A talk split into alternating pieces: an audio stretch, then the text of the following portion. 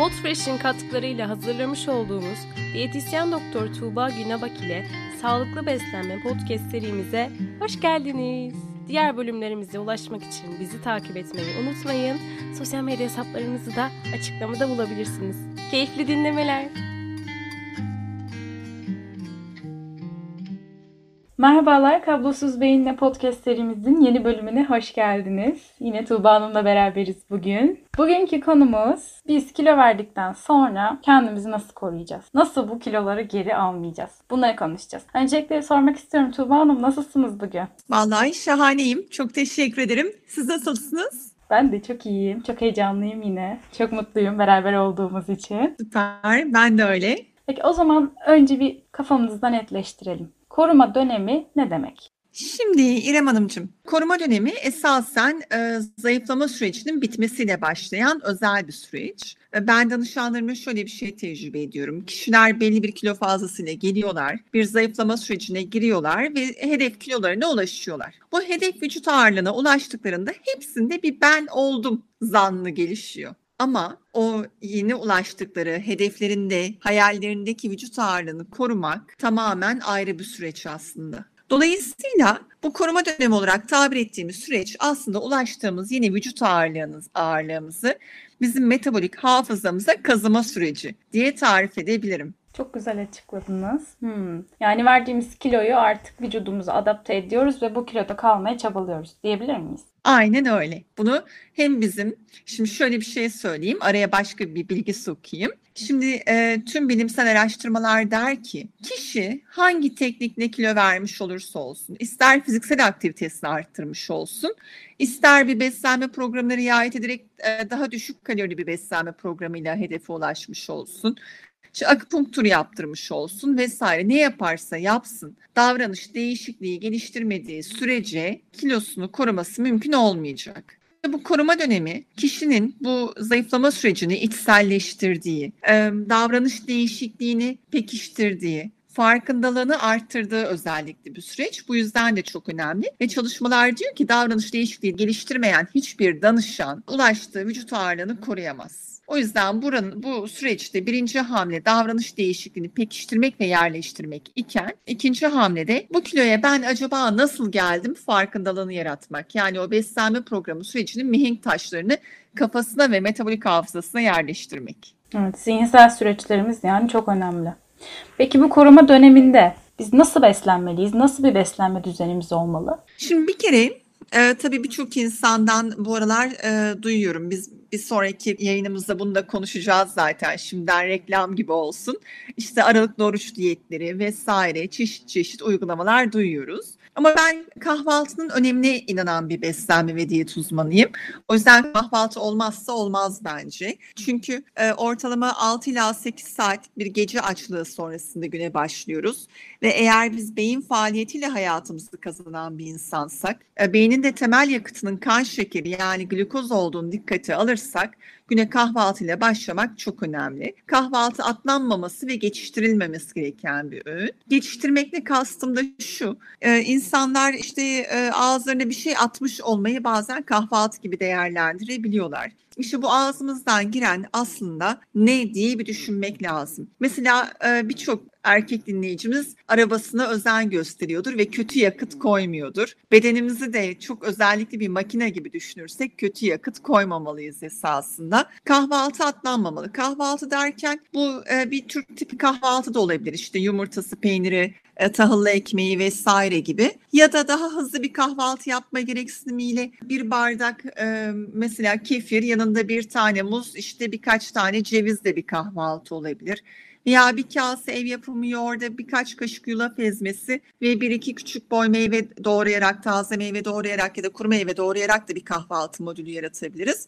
Ama e, belli miktarda beyin için gerekli yakıta ulaşmamız lazım. Birincisi kahvaltı ile güne başlayacağız koruma döneminde. İkincisi ara öğünleri ihmal etmeyeceğiz. Çünkü kilo sorunu olan birçok insanın aslında duygusal yeme davranışı ön plana çıktığını görüyoruz. Yani e, duygusal yeme atakları olan insanlar stres faktörlerini genelde yönetemeyen insanlar yönetemedikleri stres e, kişinin besin tüketim davranışını değiştirip şekerli ve yağlı yiyeceklere yönelmesine sebep olabiliyor. Evet geçen hafta bahsetmiştik duygusal yemeği konuşurken. Evet aynen öyle. O yüzden e, ara öğünleri atlamayan kişi kan şekerinin düşmesine mani olacağı için bu duygusal yeme ataklarından da korunmuş olacak. Nasıl ara öğün yapabilirim diye sorabilirler belki. Mesela bir kupa rezene çayı. Rezene çayı çok güzel bağırsak çalıştırır. Yanında mesela bir avuç çiğ badem bir ara öğün alternatifi olabilir. Veya e, mesela bir bardak ayran, yanında birkaç tane, iki üç tane tahıllı galeta, bir de küçük boy taze meyve mesela. Bir ara öğün alternatifi olabilir. E, veya bir ince dilim tahıllı ekmeğe yer fıstığı ezmesi sürerler. Bunda yanında bir kupa sütlü kahveyle tüketirler. Bu da bir ara öğün alternatifi olabilir gibi. Ana öğünler önemli. Günde iki ana öğün mü, üç ana öğün mü yapmalı? Bu kişinin güne saat kaçta başladığına göre değişir. Eğer güne geç kahvaltıyla başlıyorlarsa yani sabah 10 gibi uyanıp 11 gibi kahvaltı yapıyorlarsa o zaman öğlen yemeğini ekarte edebilirler. Ama hayır erken başlayan bir kişi ise bu saat 7-8 sularında kahvaltı yapıyorsa o zaman 12-1 bandına bir öğlen yemeği koymak faydalı olur. Ee, öğün aralıklarını şöyle planlamalılar. Ee, 4 saatten uzun aç kalmamalılar. Çünkü 4 saatten sonra mide boşalır ve kişi açlığını yönetememeye başlar. Kan şekeri dibe vurur. Kan şekeri dibe vurduğu an beyin devreye girer ve sahibine der ki bana kan şekerini yükseltecek şekerli bir şeyi hemen getir. Yine beslenme davranışı kişinin kontrolünden çıkar. O yüzden 4 saatten uzun süre aç kalmadan ana ve ara öğün planını oturtmalarını öneririm. Ana öğünlerde de e, mesela bir ana öğünde sebze ya da kuru baklagil ağırlıklı besleniyorlarsa diğer ana öğünde e, kırmızı et ya da beyaz et ya da balık ağırlıklı beslenebilirler. Eğer kişi diyorsa ki ben her gün et tüketmiyorum ya da tüketemiyorum et ya da türevi o zaman yumurtalı bir öğün de alternatif olabilir. Bizim Türk mutfağımızda çok güzel yumurtalı tariflerimiz var. Mesela işte menemen gibi, çılbır gibi vesaire. Yumurtanın çünkü protein kalitesi ete eşdeğer hatta daha kaliteli. Dolayısıyla yumurtalı bir öğünde etli bir öğünün yerini alabilir. Böyle bir öğün düzeni koruma döneminde gayet faydalı olacaktır. Yani duygusal yeme için de aslında benzer şeylerden bahsetmiştik. Kahvaltı, ara öğün kesinlikle atlanmamalı gibi. Çünkü kilo sorunu olan insanların her 10 kilo sorunu olan insandan 7'si duygusal yiyici olduğu için kilo sorunu vardır deniyor. Evet. Peki bu koruma dönemlerinde en çok yapılan yanlışlar neler? Evet. Çok güzel bir soru. Teşekkür ederim. Şimdi bir tanesi e, bir kere obsesif gibi tartılıyorlar. Yani her sabah tartılınmaz. Bugün kaç oldum, bugün kaç oldum gibi. Haftada bir tartılmak yeterli. Tartım şöyle olmalı. Kişi aç karnına sabah tuvaletini yaptıktan sonra aynı tartıda, aynı yerde, aynı saat diliminde tartılmalı. Haftada bir tartılması yeterli. Kilo kazanımı ya da kaybı var mı diye takip eder kendisini. Ama toplam ağırlık tabii bir illüzyon. Sadece toplam ağırlıktan yola çıkması hatalı olabilir. Bu noktada bir de bel ve kalça çevresi ölçümünden faydalanabilir. Çünkü kişinin yağ dokusu miktarını güzel yansıtan parametredir bel ve kalça çevresi. Bel çevresi ölçümde alırken kişi göbek deliğini merkez kabul edecek. Göbek deliğinin 1 santim üzerinden mezro yere paralel olacak şekilde beline yerleştirecek ve çevresini ölçecek belini. Kalçasını ölçerken de aynada kendisine yandan bakacak. Yani poposunu yandan görüyor olacak. Kalçasının en tepe noktasına mezroyu yere paralel olacak şekilde yerleştirecek ve ölçümünü alacak. Bel ve kalça ölçümünde düzenli takip ettiği takdirde eğer kalınlaşması yoksa yağ dokusu miktarında koruyor demektir. İncelme varsa yağ dokusu kaybediyor demektir. Süper bir e, takip sürecine girer. İkincisi e, kişiler en büyük hatalarından biri yine besin tüketimlerini takip etmeyi bırakıyorlar. Ben bu süreçte e, rutinde zayıflama sürecinde günlük tutturtmuyorum danışanlarıma. Ama kontrol döneminde günlük tutmanın önemli olduğunu düşünüyorum. Çünkü kilolu insanların birçoğu atıştırmalarla beslenirler. Nibbling diye geçer kaynaklarda. Yani küçük atıştırmalarla e, neredeyse bir porsiyon olacak kadar yerler bazen. Mesela görürsünüz işte orta sehpada biraz işte kuru yemiş vardır. İşte arkadaşınızın masasında birkaç bisküvi vardır. Mutfak masasında bir iki kuru meyve vardır. Geçerken biraz ondan biraz bundan derken sorsanız bir şey yemedim bugün der ama aslında yemiştir. O yüzden e, kayıt tutmak, günlük tutmak önemli bir davranış. E, atıştırmalara mani olmak lazım. Bu atıştırmaları yapıyor olmak bir diğer hatalı davranış. Kontrol etmenin yolu da besin tüketim kayıt günlüğü tutmak. Bir diğer hatalı davranış e, hızlı yemek yeme moduna geri dönme ihtimali. Şimdi bizim beynimizde e, daha evvel de bahsetmiştim diye hatırlıyorum. Nasıl görme merkezimiz, işte duyma merkezimiz varsa açlık ve tokluğun da merkezi var insan beyninde. Açlık merkezi uyarıldıktan tam 20 ya da 25 dakika sonra tokluk merkezi uyarılır. Dolayısıyla kişi besin tüketimine başladı acıktığı uyaranıyla. 20 ya da 25 dakika sonra tokluk uyaranı gelişecek. Bu ne demek? Bu 20-25 dakikayı ne sığdırırsa onunla doydum zannedecek. O yüzden ne kadar yavaş yemek yiyor ve ne kadar çok çiğniyor olursa o kadar kaliteli bir süreç içinde olacak. O kadar az besinle tokluğa ulaşacak. O yüzden yavaş yemek yeme alışkanlıklarını kaybetmemeleri gerekiyor. Çok çok önemli. Hatta demiştik ki sofraya oturduğumuzda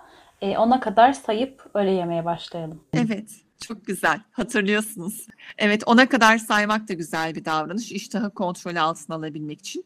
Çünkü ilk 10 saniyeden sonra amigdala devreden çıkıyor ve günümüz insan beyniyle serebral kortekste karar verme süreci başlıyor. Bu da bizim iştahımızı kontrol etmemiz anlamında önemli bir hamle. Ee, bir diğer önemli davranış su içmeyi bırakmamak. Çünkü beslenme programına uydukları süreçte gayet iyi su içerken sonrasında bu davranışlarından uzaklaşabiliyorlar. Hayır, su çok önemli. Çünkü hücre içinde tüm metabolik tepkimeler su olan ortamda gerçekleşiyor ve insan vücuduna rutinde yaklaşık %60'ının su olduğunu varsayarsak bizim için çok çok önemli.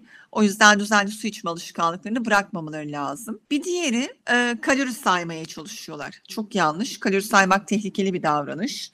Hele ki obsesyona yatkınlığı olan kişilerde çalışmalar diyor ki kalori sayma alışkanlığı olan kişiler yeme davranışı bozukluklarının kapısını daha kolay aralarlar. O yüzden yapılması gereken kalori saymak değil, değişim öğrenmek. Biz bir ilerleyen sohbetlerimizden birinde bu değişimlerden ve porsiyonlardan da konuşacağız zaten. E, ilgilerini çekerse dinleyebilirler. Ama bununla beraber lütfen bir diyetisyenden destek alıyorlarsa diyetisyenlerinden kendilerine değişim bilgisi, besin değişimi, besin eşdeğerlerini öğretmelerini istesinler.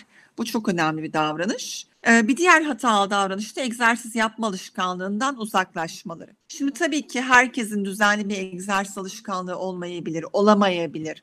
Çünkü insanlara egzersiz yap dediğinizde birçoğu şunu algılıyor. Bir spor salonuna yazıl. Hayır öyle bir şey demiyoruz. Bir spor salonuna yazılmış olmaya gerek yok. Kişi e, iki türlü egzersiz yapabilir. Bunun bir tanesi kendine belli bir zaman dilimi ayırıp her gün 10 bin adıma çıkmayı hedefleyebilir. Ya da her gün 30 ila 40 dakika tempolu yürüyüş yapmayı hedefine koyabilir. Bu yürüyüş olabilir, yüzme olabilir vesaire. Ya da diyebilir ki benim böyle net bir ayıracak zaman dilimim yok. İşte bizi dinleyen birkaç çocuklu anneler olabilir, çok yoğun iş adamları olabilir vesaire. Benim böyle bir vaktim yok, kendime zaman ayıramıyorum diyorsa e, günümüz çalışmaları yaşam tarzına entegre edilmiş fiziksel aktiviteden bahsediyor. Bu şu demek. İşte eviniz 12. kattaysa Asansörden 10. katta inin, iki katı yürüyerek çıkın. Merdivenleri inerken asansör kullanmayın. İşte arabanızı otoparkın en uzak noktasına park edin gibi gibi. Dolayısıyla yaşam tarzına entegre edilmiş fiziksel aktivite de kurtarıcı olacaktır. Ve e, söylemeyi unutmayayım.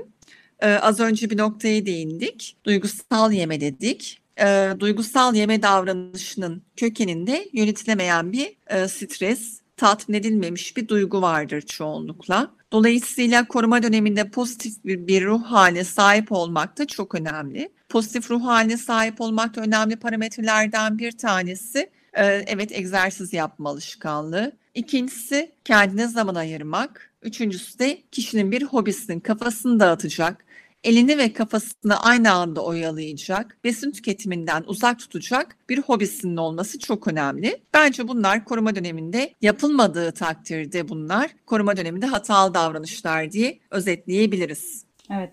Aslında kendimize yeterince değer vermiyoruz belki de. Belki de bazı şeylerin farkına varmamız gerekiyor. Kesinlikle katılıyorum.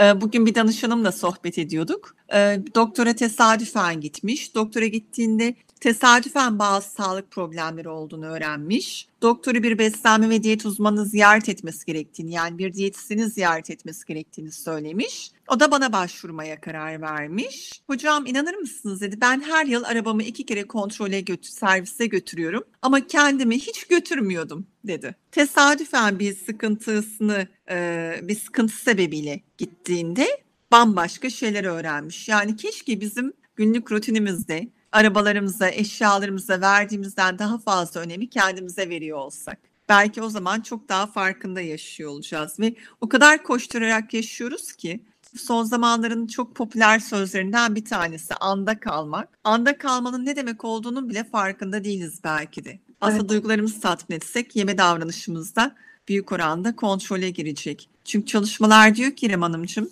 ee, hepimizin içinde dipsiz bir kuyu var ve bunu tatmin yani bir duyguyu tatmin etme çabası içindeyiz. Edemediğimizde o tatmin edemediğimiz duygunun bize getirdiği davranışlardan biri de yemek yemek halini alıyor. Ve bugün bir e, danışanımla paylaştım yine. Bağımlılıklar kategorisine artık besin bağımlılığı da eklendi. Yani eskiden bağımlılık dendiğinde alkol, tütün, madde bağımlılığı dillendiriliyordu. Ama bugün artık bunlara besin bağımlılığı da eklendi. Çünkü yapılan e, deneysel araştırmalar gösteriyor ki deney hayvanlarına e, bağımlılık yaratıcı maddeyi verdiklerinde örneğin uyuşturucu gibi beynin hangi bölgesi uyarılıyorsa bu hayvanlara belli bir süre şekerli besine maruz bıraktıktan sonra tekrar şekerli besin verildiğinde aynı bölgenin uyarıldığı, kişinin madde bağımlısının maddeye ulaştığında yaşadığı haz duygusu neyse şekerli besine bağımlı ya da yağlı besine bağımlı olan kişi besine ulaştığında aynı hazzı duyduğundan bahsediliyor. Çok enteresan ama farkında olduğumuz takdirde kontrol altına almak bence çok daha kolay ve ulaşılabilir olacaktır. Evet, gerçekten çok enteresanmış. Bugün bizimle böyle güzel bilgiler paylaştığınız için çok teşekkür ediyoruz. E, dinleyicilerimizden de koruma döneminde olanlar varsa bu tavsiyelere kesinlikle uymalarını öneriyoruz onlara. Evet bir bölümümüzün daha sonuna geldik. Tuba Hanım çok teşekkürler yine bizimle olduğunuz için. Ben teşekkür ederim. Çok keyifliydi. Çok enerjiksiniz. Bu da benim hoşuma gidiyor. Çok teşekkür ederim. Sizden geliyor enerjim bence. O zaman bir sonraki bölümde görüşmek üzere. Görüşmek üzere. Hoşçakalın.